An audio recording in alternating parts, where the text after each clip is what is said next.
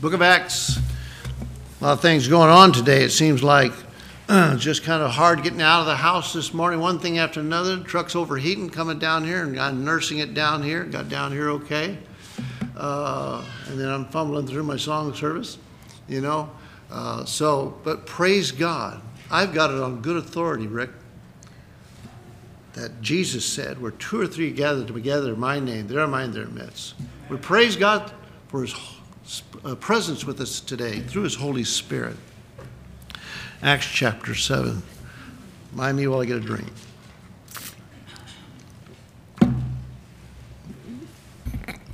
I got this thing going. All right, Acts chapter 7. Acts chapter 7. Beginning in verse 17 today, we're going to go through verse 28. Verse 17 through 28.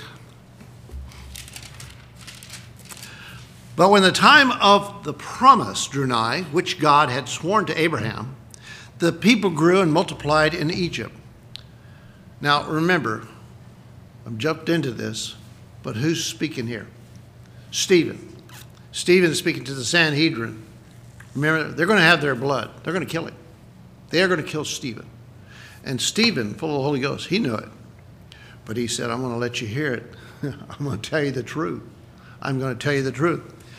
Then verse 18 it says, Till another king arose. And so he's gone back in their history, which knew not Joseph. The same dwelt subtly with our kindred in evil and entreated our fathers, so that they cast out their young children to the end they might not live. In the which in which time Moses was born, and was exceeding fair, is good looking, and nourished up in his father's house three months. And when he was cast out, Pharaoh's daughter took him up and nourished him for her own son. And Moses was learned in all the wisdom of Egypt, uh, of the Egyptians, and was mighty in words and deeds. And when he was full 40 years old, it came into his heart to visit his brethren, the children of Israel. I pray that it came into your heart this morning to come here and visit with your brethren. And seeing one of them suffer wrong, he defended him and avenged him that he was oppressed and smote the Egyptian. For he supposed his brethren would have understood how that God by his hand would deliver them, but they understood not. And the next day he showed himself unto them as they strove, and would have set them at one again, saying, Sirs, ye are brethren, why do ye wrong one to another? But he that did his neighbor wrong, thrust him away, saying, Who made thee a ruler and a judge over us? Wilt thou kill me as thou didst the Egyptian yesterday? Let's pray. God, I pray that you would uh, have your will and way in this service this morning.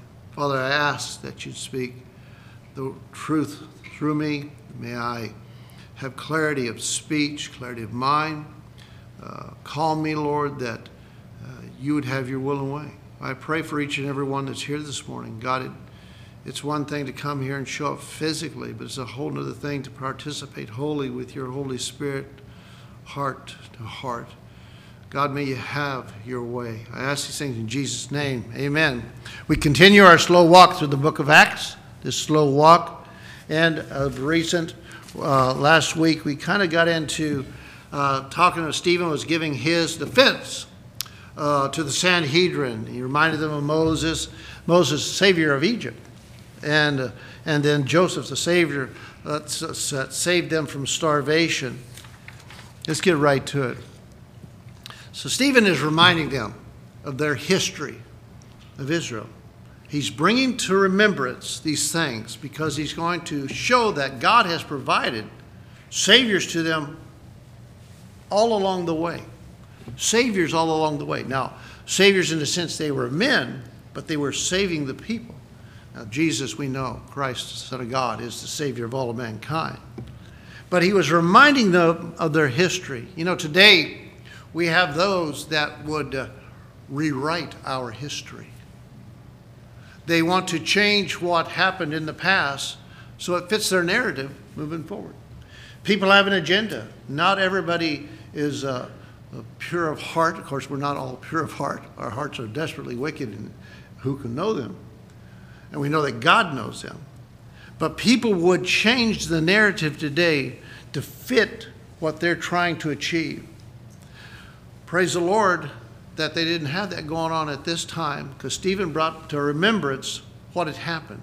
They knew their history, they knew their Old Testament, they had heard the stories from their fathers and their forefathers.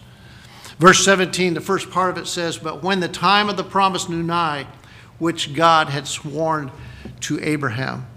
You know, I praise God, the creator of time. He created time for us uh, that we can kind of have things in order and what have you. He needs no time, but his eye doesn't have to be on a clock watching what's going on. He's uh, never late. He sets things in order. He never forgets, and he never misses an appointment. When God created the sun and the moon, he ordained them that they should be like signs for seasons. In Genesis 1:14. And so he de- uh, deliberately introduced a time factor into the human race. We've got to have that, or else we'd be in chaos. I'm going to meet you sometime, Rick. When? Uh, sometime. Just be there. You know, we need, we've got to have that order. Got to have the order. In the book of Daniel, uh, there was a prophecy of the 70 years. Uh, Daniel was understanding that they were getting near to the Babylonian con, uh, the uh, captivity. And then it talked about the 70 weeks. In the book of Revelation, Revelation uh, it talks about the 70th week of Daniel. It talks about the, uh, the second half of the tribulation time when it's going to be very chaotic. Uh, Jesus talked about after his resurrection, he was here for 40 days. And he said, Not many days hence you'll receive the Holy Spirit. And it was 10 days later. So we kind of ordered by times. And the, now the uh, as, as Stephen is talking here, he's talking about the Egyptian exile and how that it had ran its course for 400 years. 400 years they had been captivity to the Egyptians. You know, we feel like we've been captive for the last year and a half in this COVID situation. Huh? Think about 400 years. 400 years. And God made his first move to free the children of Israel. And we go to the second part of verse 17, and it talks about the Israelites. It says, The people grew and multiplied in Egypt. Well, of course. They've got their families being used as slaves. It worked to the benefit of the Egyptians. They just worked them, worked them, worked them. And so they naturally they grew. And for a time that worked just fine with them. But then it says, till another king arose which knew not Joseph. Till another king arose which knew not Joseph. There was a change of dynasties in Egypt. Uh, Joseph had good favor, favor with the Pharaoh. Why? He'd come in and he basically had saved the world. He really had. But now you've got somebody else that's come in and things change. You know, we see that in our political scheme as well, don't we? Without being political, look at this administration, look at the past administration, look at the administration before. Things change. Things change. And that's what had happened. A new king came in that did not know Joseph. What's he saying? Did not know the Lord God. The, rapid multiplication of the Jews, the Hebrews in Goshen, now is causing great alarm. Stephen's tell, reminding them, cause great alarm. You remember, cause great alarm. And, you know, it's interesting, the Egyptians had little stomach for the Jews. Why? Because the Jews had their own social order, they had their own religious group, they had their own history, they had their own identity. So tension began to build. Tension is now building. Verse 19 that says, The same dealt subtly with our kindred and evil entreated our fathers, so that they cast out their young children to the end that they might not live. What are they doing? We can't have them multiplying like this. We can't have them multiplying like this. Let's kill the firstborn. Let's kill that firstborn son. Ladies, think of that. You have a son, but you have to kill it what they would do is they would take and cast the child into the Nile, dead or alive. Let the crocodiles take care of him. It's horrible. That's horrible.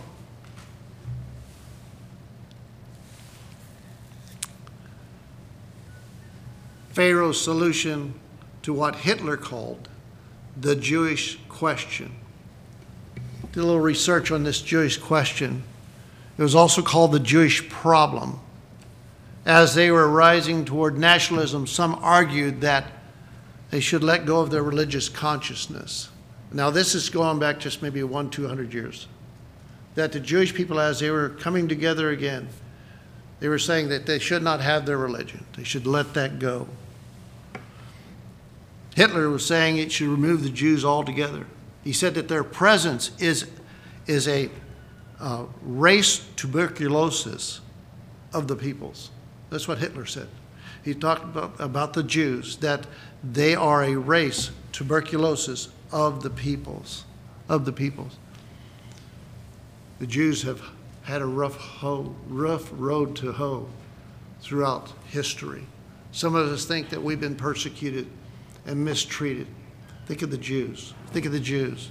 But imagine the horror and the heartache of every Hebrew home with the idea that I hope this baby's a girl because I don't want to kill it.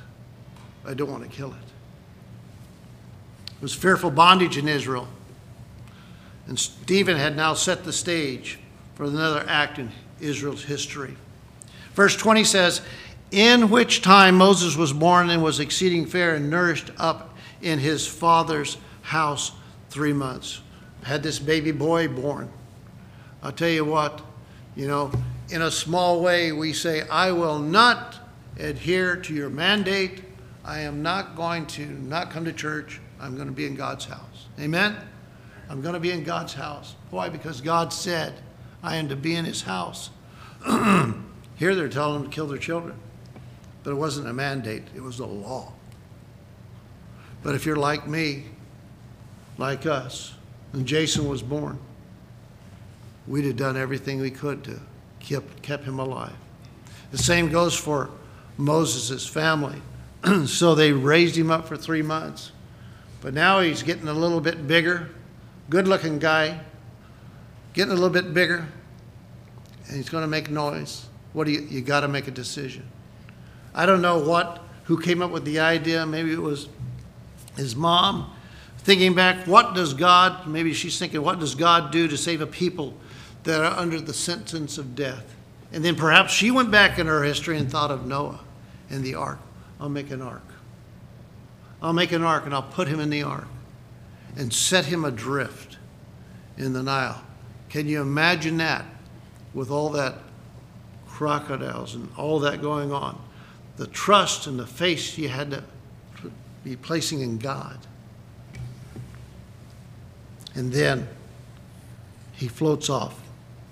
Well, he was a good looking little boy. Good looking little boy. In verse 21, it says, And when he was cast out, Pharaoh's daughter took him up.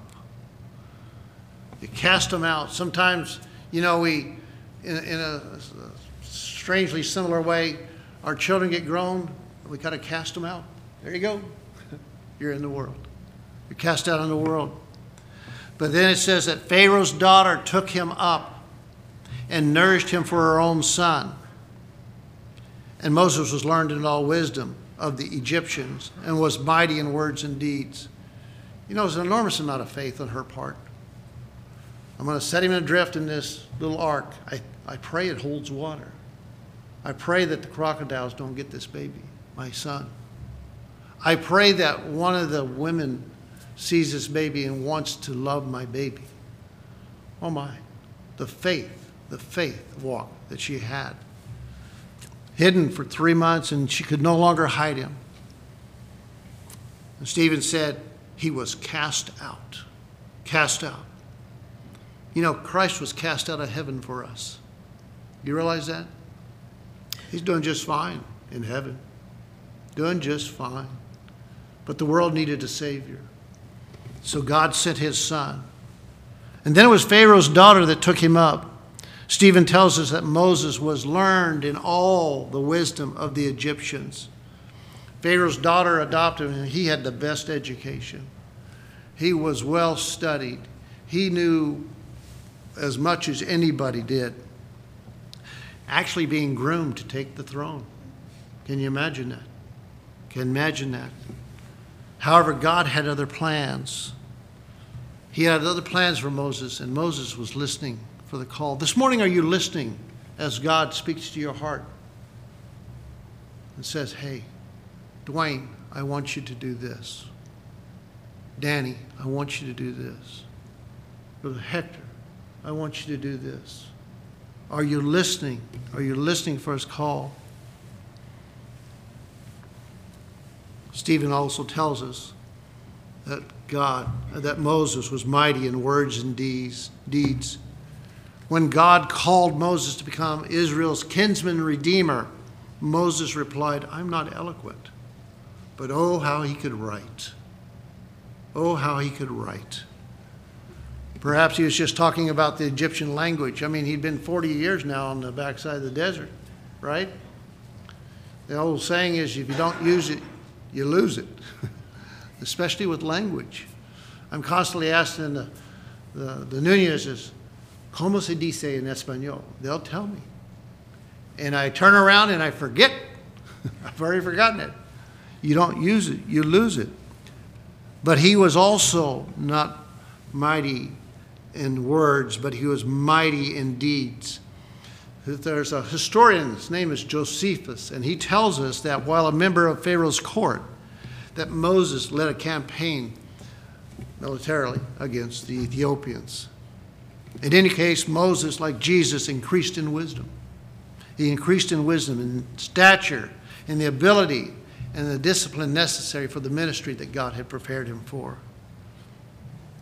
Verse 23 And when he was full 40 years old, it came into his heart to visit his brethren, the children of Israel. And I'd ask you that question this morning. As you came this morning, was your thought, to, I'm going to get to visit with my brethren? I'm going to get to visit with my brethren. He missed his brother. And in verse 24, and seeing one of them suffer wrong, he defended him and avenged him that was oppressed and smote the Egyptian. He killed him. For he supposed his brethren would have understood how that God by his hand would deliver them, but they understood not. They understood not. See, the Hebrews were really blind to what God was doing. They were blind to the, the notion that he was going to redeem them and through Moses and bring them out. And so they looked at Moses and he saw this man that was kind of set himself up and now they're saying, well, who are you? Who are you? And uh, probably a bit envious of him. They could not see that he'd been set apart from them to be their Savior. Now, physical Savior in the world, okay? Not talking Jesus, Savior. They understood not. They understood not. That's what Stephen said. Such a parallel to Jesus. Such a parallel. Jesus, Romans chapter 9, verse 3, was set apart from his kinsmen according to the flesh, God's word tells us. And they understood not, Paul said later. They were blind. We were blind. Thus it was for the Lord Jesus. In the full time, fullness of time, he identified himself with Adam's race. Verse 26. And the next day he showed himself unto his brethren. I'm sorry, showed himself unto them as they strove, and would have set them at one again, saying, Sirs, ye are brethren, why do you wrong one to another? He wanted them to come back together, rekindle that friendship, that bond that they had. They were arguing amongst one another. You know, folks, sometimes we have disagreements and disputes. It's such a silly thing. Such a silly thing. It's just a waste of our time, isn't it? It's much easier to say, you know what? I don't have to have it my way. Let's do it your way. I'm good with that. No sense fighting about it and wasting our time want to rekindle our friendship, our love for one another. And so was seeking reconciliation. But they looked at him and thought, You're meddling. You're just getting your nose into our business. Not understanding what he was trying to do and trying to accomplish. When Jesus came, he found the children of Israel in this same state.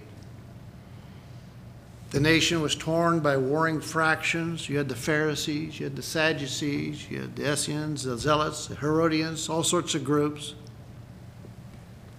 And they were all under the heel of the great oppressor of the Roman Empire. Jesus came preaching peace.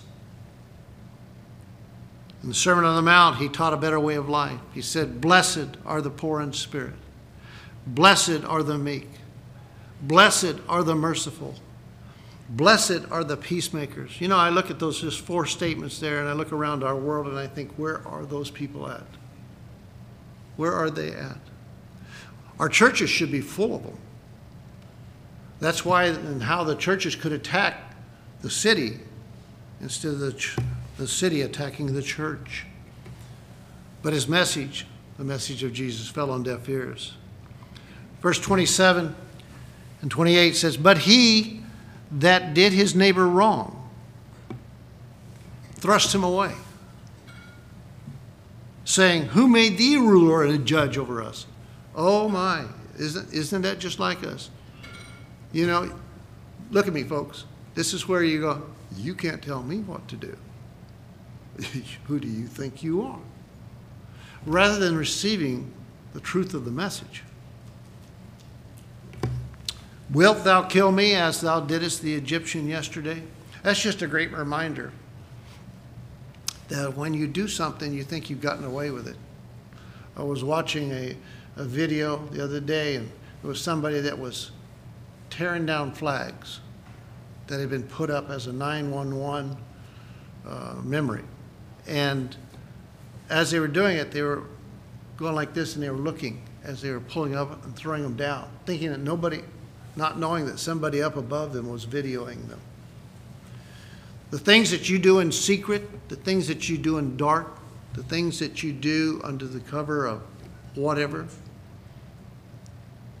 will be revealed. God knows. God knows. You know, we, we try to hide our sin from man, not stopping to consider that we're doing it in front of Almighty God. Well, these scornful words fell from the lips of him that did his neighbor wrong. He had no desire for Moses and his new ministry, ministry of reconciliation.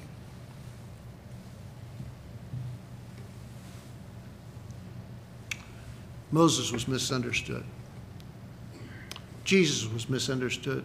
When he came into this world, they thought he was going to set up his kingdom.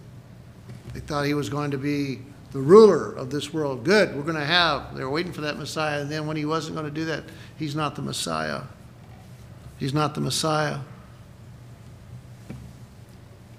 These two men thought that Moses wanted to judge them, when in reality, all he wanted to do was come and save them. That's the way it is this morning. Jesus came into this world to save sinners. Apostle Paul said, Of whom I am chief. Job said, I uh, needed a kinsman redeemer. The Bible calls him a perfect and upright man. Somewhere between the two falls all of mankind. Where are you this morning? Every head bowed and every eye closed. Every head bowed and every eye closed.